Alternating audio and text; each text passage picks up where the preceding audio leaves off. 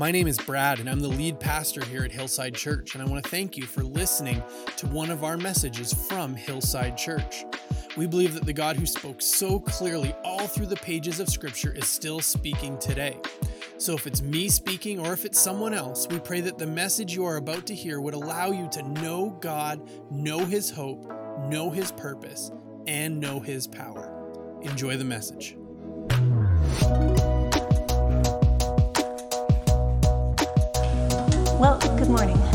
As Matt said, my name is Maria Keibel, and my husband Greg and I have been part of this church for about 13 years now.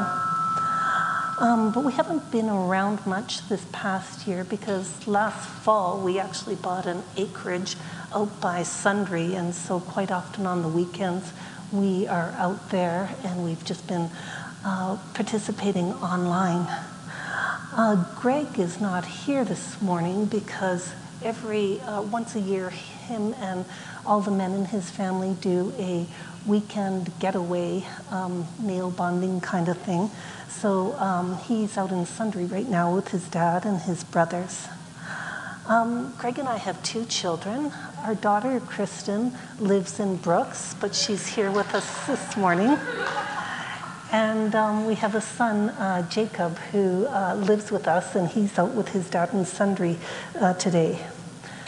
Now, I have never attended Bible college, so do not assume that uh, anything I say is true just because I said it. Rather, test everything to see if it lines up with the Word of God. My qualifications are that I love the Lord with all my heart, mind, and strength, and I'm committed to studying His Word. Now, uh, when Brad asked me to speak, he said that the church was doing a series this summer on the fruit of the Spirit, and he said that I could speak on one of the fruit if I wanted to, or if I preferred, I could talk about something else. And that's what I've chosen to do. Um, today I'm going to talk about one of the Psalms that's been really meaningful to me over the past year or so. It's a psalm that shows us so much of God's character. Um, it's been a huge comfort to me, and um, at times I've spoken the words of this psalm simply as a prayer. This psalm also contains what I think is one of the most spectacular verses in all of Scripture. It's Psalm 25. So, if you have a Bible with you this morning, um, open it up and follow along as I read through Psalm 25. To you, O Lord, I lift up my soul. In you I trust, O my God. Do not let me be put to shame, nor let my enemies triumph over me. No one whose hope is in you will ever be put to shame, but they will be put to shame who are treacherous without excuse. Show me your ways, O Lord. Teach me your paths. Guide me in your truth and teach me, for you are God, my Savior, and my hope is in you all day long. Remember, O Lord, your great mercy and love, for they are from of old. Remember not the sins of my youth and my rebellious ways. According to your love, remember me, for you are good, O Lord. Good and upright is the Lord Therefore, he instructs sinners in his ways. He, he guides. Okay, now I've got. He guides the humble in what is right and teaches them his way. All the ways of the Lord are loving and faithful for those who keep the demands of his covenant. For the sake of your name, O Lord, forgive my iniquity, though it is great. Who then is the man that fears the Lord? He will instruct him in the way chosen for him. He will spend his days in prosperity, and his descendants will inherit the land. The Lord confides in those who fear him. He makes his covenant known to them. My eyes are ever on the Lord, for only he will release my feet from the snare. Turn to me and be gracious to me, for I am lonely and afflicted. The troubles of my heart have multiplied. Free me from my anguish. Look upon my affliction and my distress, and take away all my sins. See how my enemies have increased, how fiercely they hate me. Guard my life and rescue me. Let me not be put to shame, for I take refuge in you.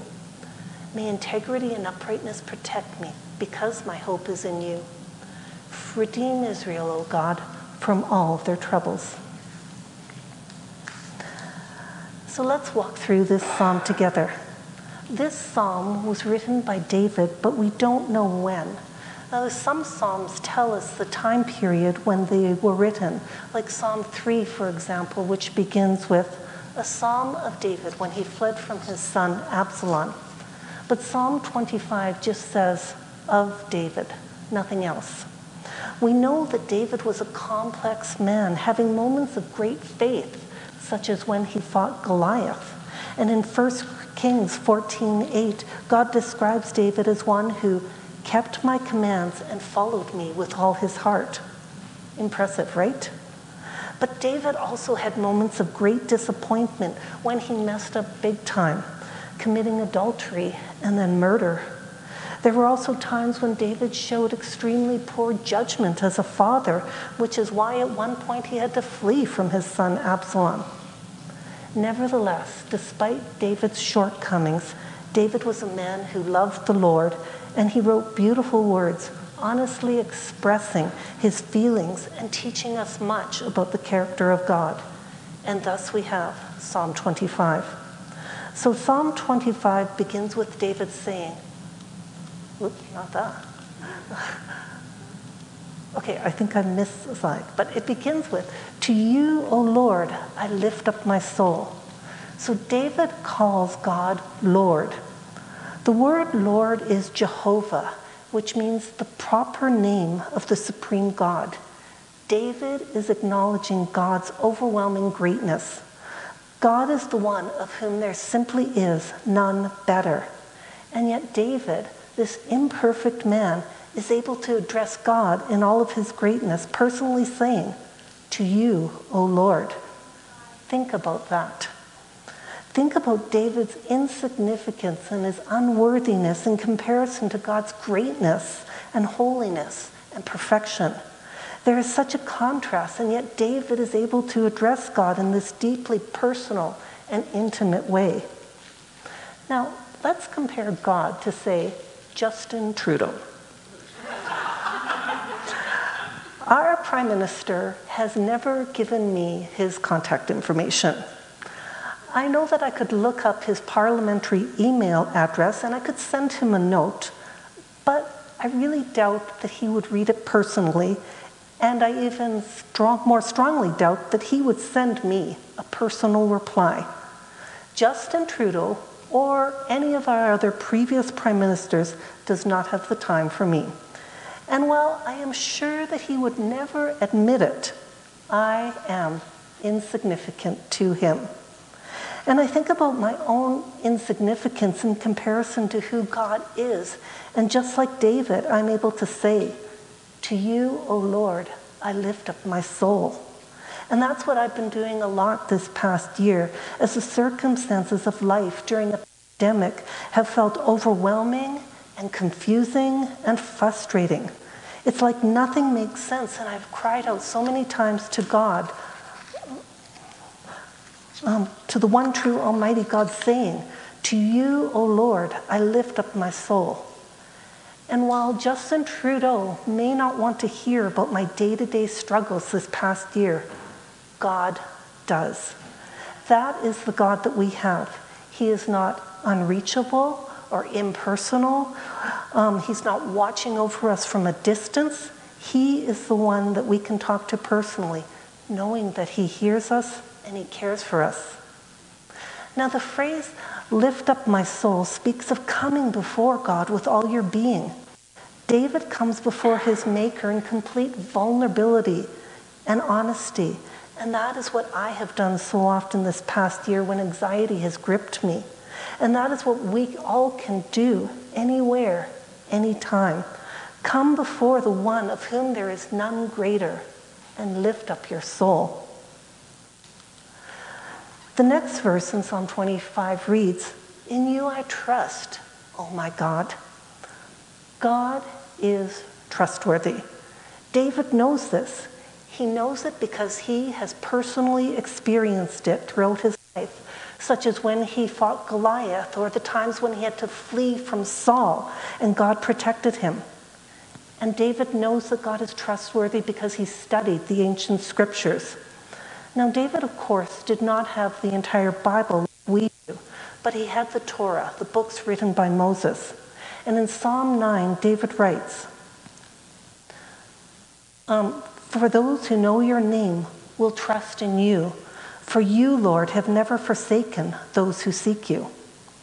God's word promises that those who know God will never be forsaken by him. And so we can trust him.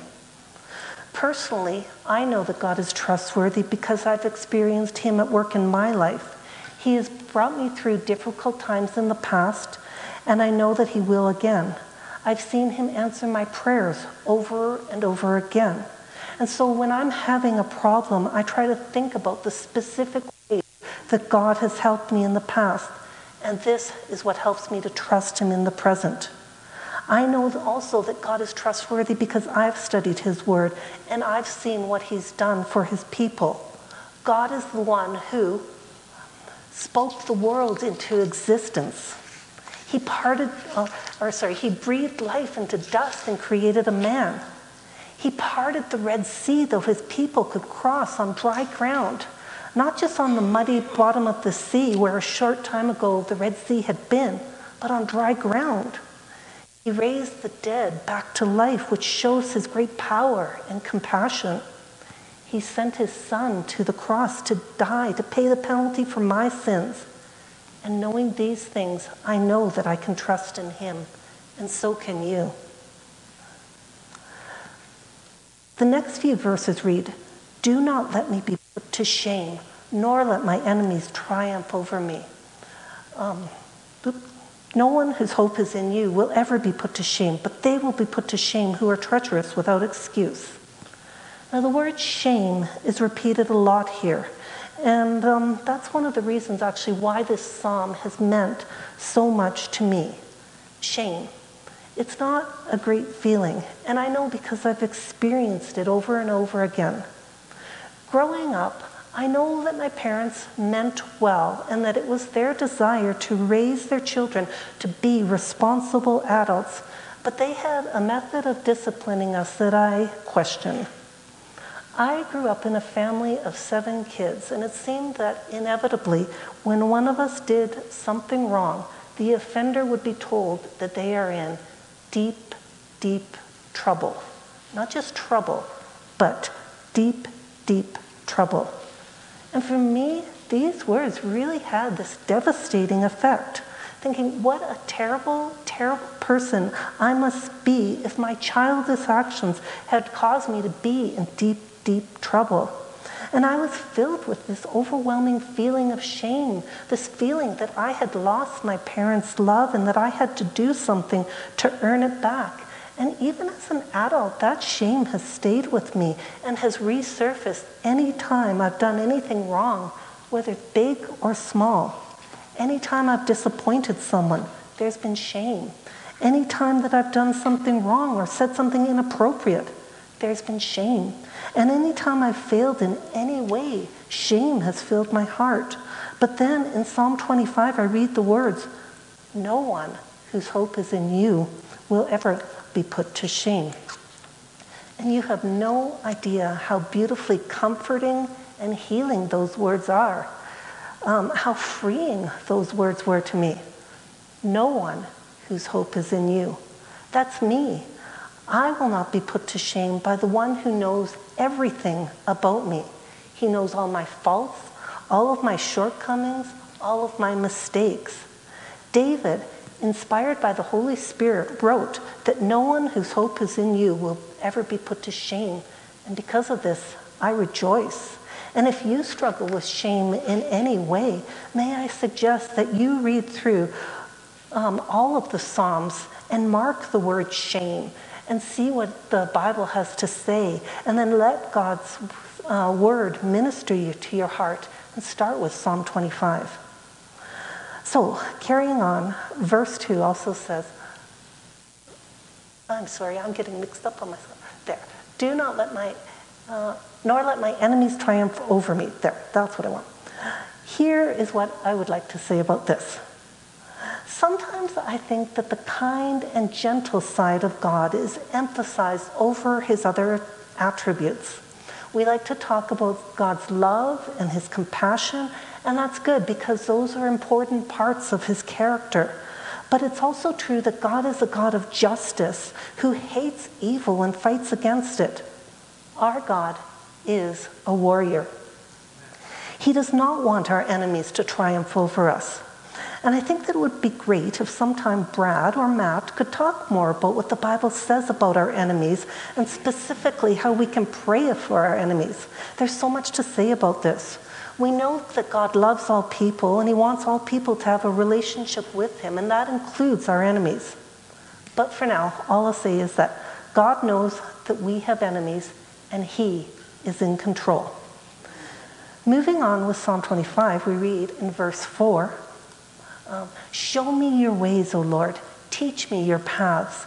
Guide me in your truth and teach me.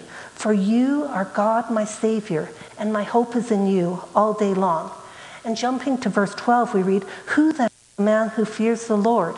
He will instruct him in the way chosen for him. Now, when I study a passage in Scripture, I like to identify the key repeated words and in Psalm 25, the word teach or synonyms of it are mentioned a few times, starting in verse 4, where the psalmist writes, Teach me your paths, guide me in your truth, and teach me. And if I may state the obvious, when you ask someone to teach you something, it's because there's something that you don't know, but it's something you want to know. David wants to know God's ways. He wants God to teach him. He wants to know God's truth. The beauty of this verse is that David is acknowledging that he doesn't know it all. He doesn't have all the answers, but he wants to be taught. He wants instruction. He doesn't pretend to be more than what he is, someone who knows everything. He knows that God's ways are desirable and he wants to be taught them. And so it is with me. I am not standing here today because I have it all together and I know everything and I am here to graciously bless you with my deep understanding. No. On the contrary, I stand before you as one, someone who is trying to figure things out and who needs my God and Savior to show me his ways and guide me in his truth and teach me. And that's okay. And it's okay if you don't have all the answers either, because our God and Savior wants to teach all of us his ways. Um, next, in verse 6, we read Remember, O Lord, your great mercy and love, for they are from of old. Now, have you ever noticed in Scripture how often, when someone makes a request of God, they appeal to his character? Just like David does in this psalm when he refers to God's mercy and love. Another person who does this is Daniel, who prays to God, saying, We do not make requests of you because we are righteous, but because of your great mercy. God is merciful, He is compassionate, He is loving, He is gracious. These are the reasons that we can make requests of Him. We can appeal to these characteristics when we make our requests. We don't have to rely on our own goodness or wait until we're perfect before we can come and ask God for what we want. We can throw ourselves on His mercy and love and say, Lord, I need your help. Next, in Psalm 25, we read, Remember not the sins of my youth or my rebellious ways. According to your love, remember me, for you are good, O Lord. Look upon my affliction. Oh, and then something similar is expressed in verse 18, where David says, Look upon my affliction and my distress, and take away all my sins. Again, we see here that David is aware of his imperfections. He knows that he has sinned, but he also knows that God is merciful and forgiving. Now, I don't know what things you've done in your life, but I do know that there is nothing that can separate us from God's love. God is merciful, God is forgiving, and there is nothing that you have done that He cannot forgive. And that's something that I wish people everywhere knew just how great God's love and His forgiveness are. And so now we come to what I think is one of the most beautifully amazing verses in all of Scripture. Psalm 25, verse 8, begins with um, Good and upright is the Lord, therefore he. And I want to stop right here and ask you if you were the one that was writing the Bible, how would you finish this verse? We know that God is good and upright, so what can we conclude about him because of this? Well, I actually put this question on Facebook about a year ago, and here are some of the responses I received. Good and upright is the Lord, therefore he loves unconditionally, which is true. Good and upright is the Lord, therefore his mercies are new every morning. Again, that's true. Our very own Shannon Liu provided this response Good and upright is the Lord, therefore he will carry your burdens and bring you comfort. All of these are true. God does love us unconditionally. He does love us abundantly. His mercies are new every morning, and He does carry our burdens. And I know from personal experience that He gives us comfort. However, what Psalm 25, verse 8 says is nothing like any of these responses. Instead, it says, Good and upright is the Lord, therefore, He instructs sinners in His ways about that. God instructs sinners. Think about how completely amazing this verse is. This verse doesn't say that God instructs those who are deserving and worthy of Him. It doesn't say that God instructs people who are really, really good. It says that God instructs sinners. And guess what? That means me. I am a sinner. I stand before you as someone who has messed up and done things that I know I shouldn't have and failed to do things that I know I should have.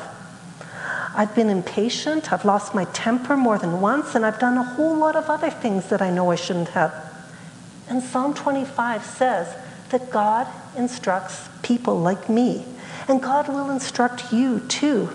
Now, is that not one of the most awesomely amazing things ever? Psalm 25 doesn't say that because God is good and upright, he cannot stand the sight of filthy sinners, so you had better shape up. It doesn't say that because God is good and upright, he will strike sinners with a bolt of lightning, or at least give them a slap across the side of the heads to knock some sense into them. It says that God instructs sinners. And I think that is one of the most beautiful truths in all of Scripture. And so, if you have not already done so, I invite you to embrace this truth. The next thing that David writes is he guides the humble in what is right and teaches them his ways. That's the key. We need to come to before our God with humility. And when we do, he will teach us. He will guide us. And we know that his ways are perfect. His ways are best. And this is what we see in verse 10, which says, all the ways of the Lord are loving and faithful for those who keep the demands of his covenant. Now, I wasn't really sure what to do with the expression, the demands of his covenant.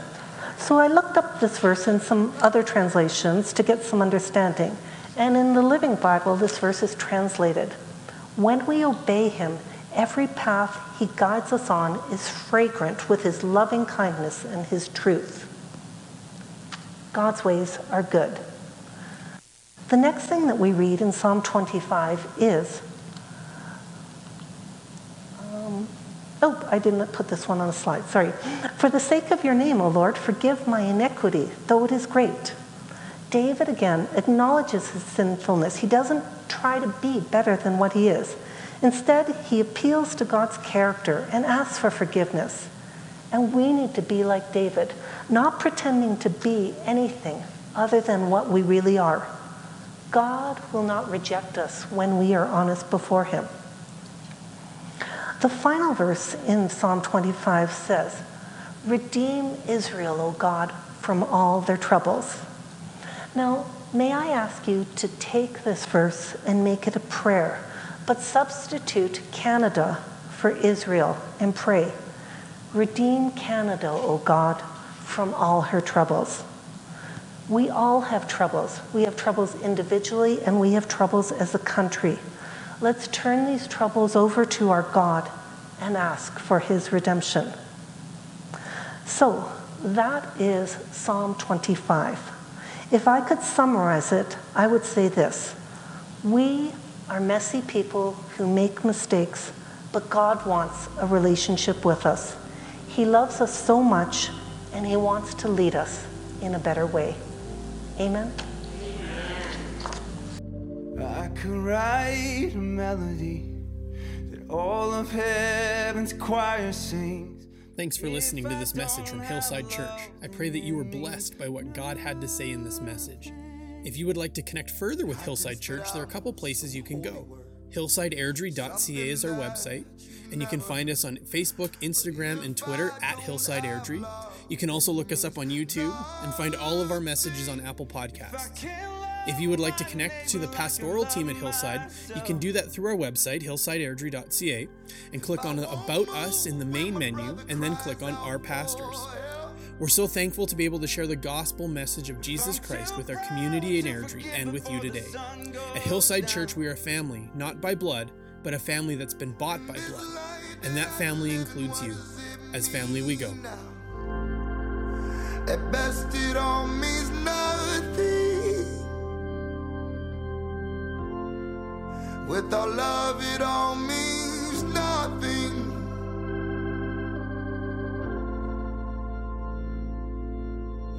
I can dine with the kings and queens.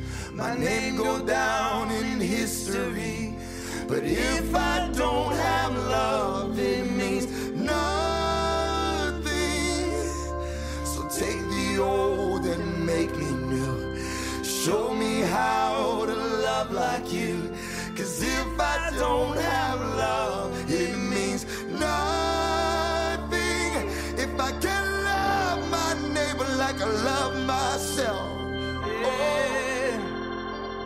If I won't move when my brother cries out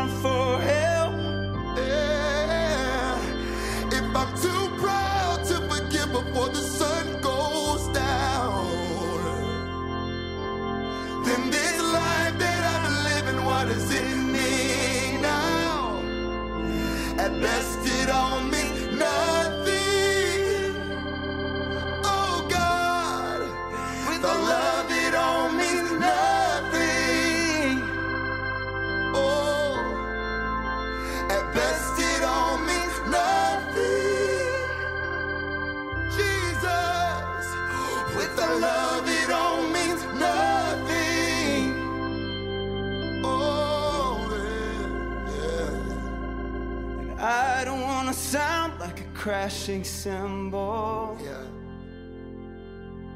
No, I don't wanna be some empty noise.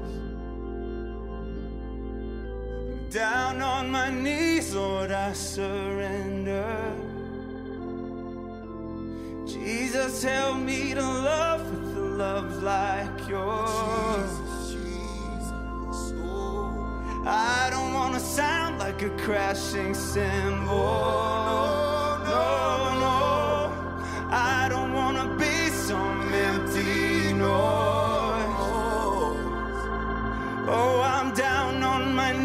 Lord, I surrender. Help me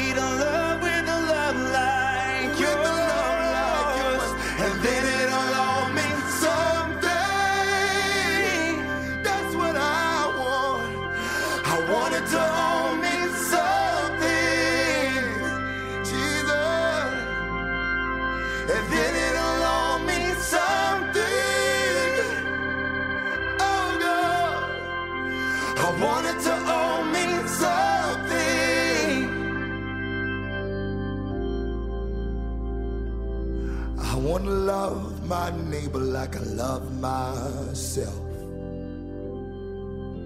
And I want to move when my brother cries out for help. Don't want to be too proud to forgive before the sun goes down. Then this life that I've been living, what would it mean? At best, it will all mean something. With love, it all means something. Yeah. I hope it all means something.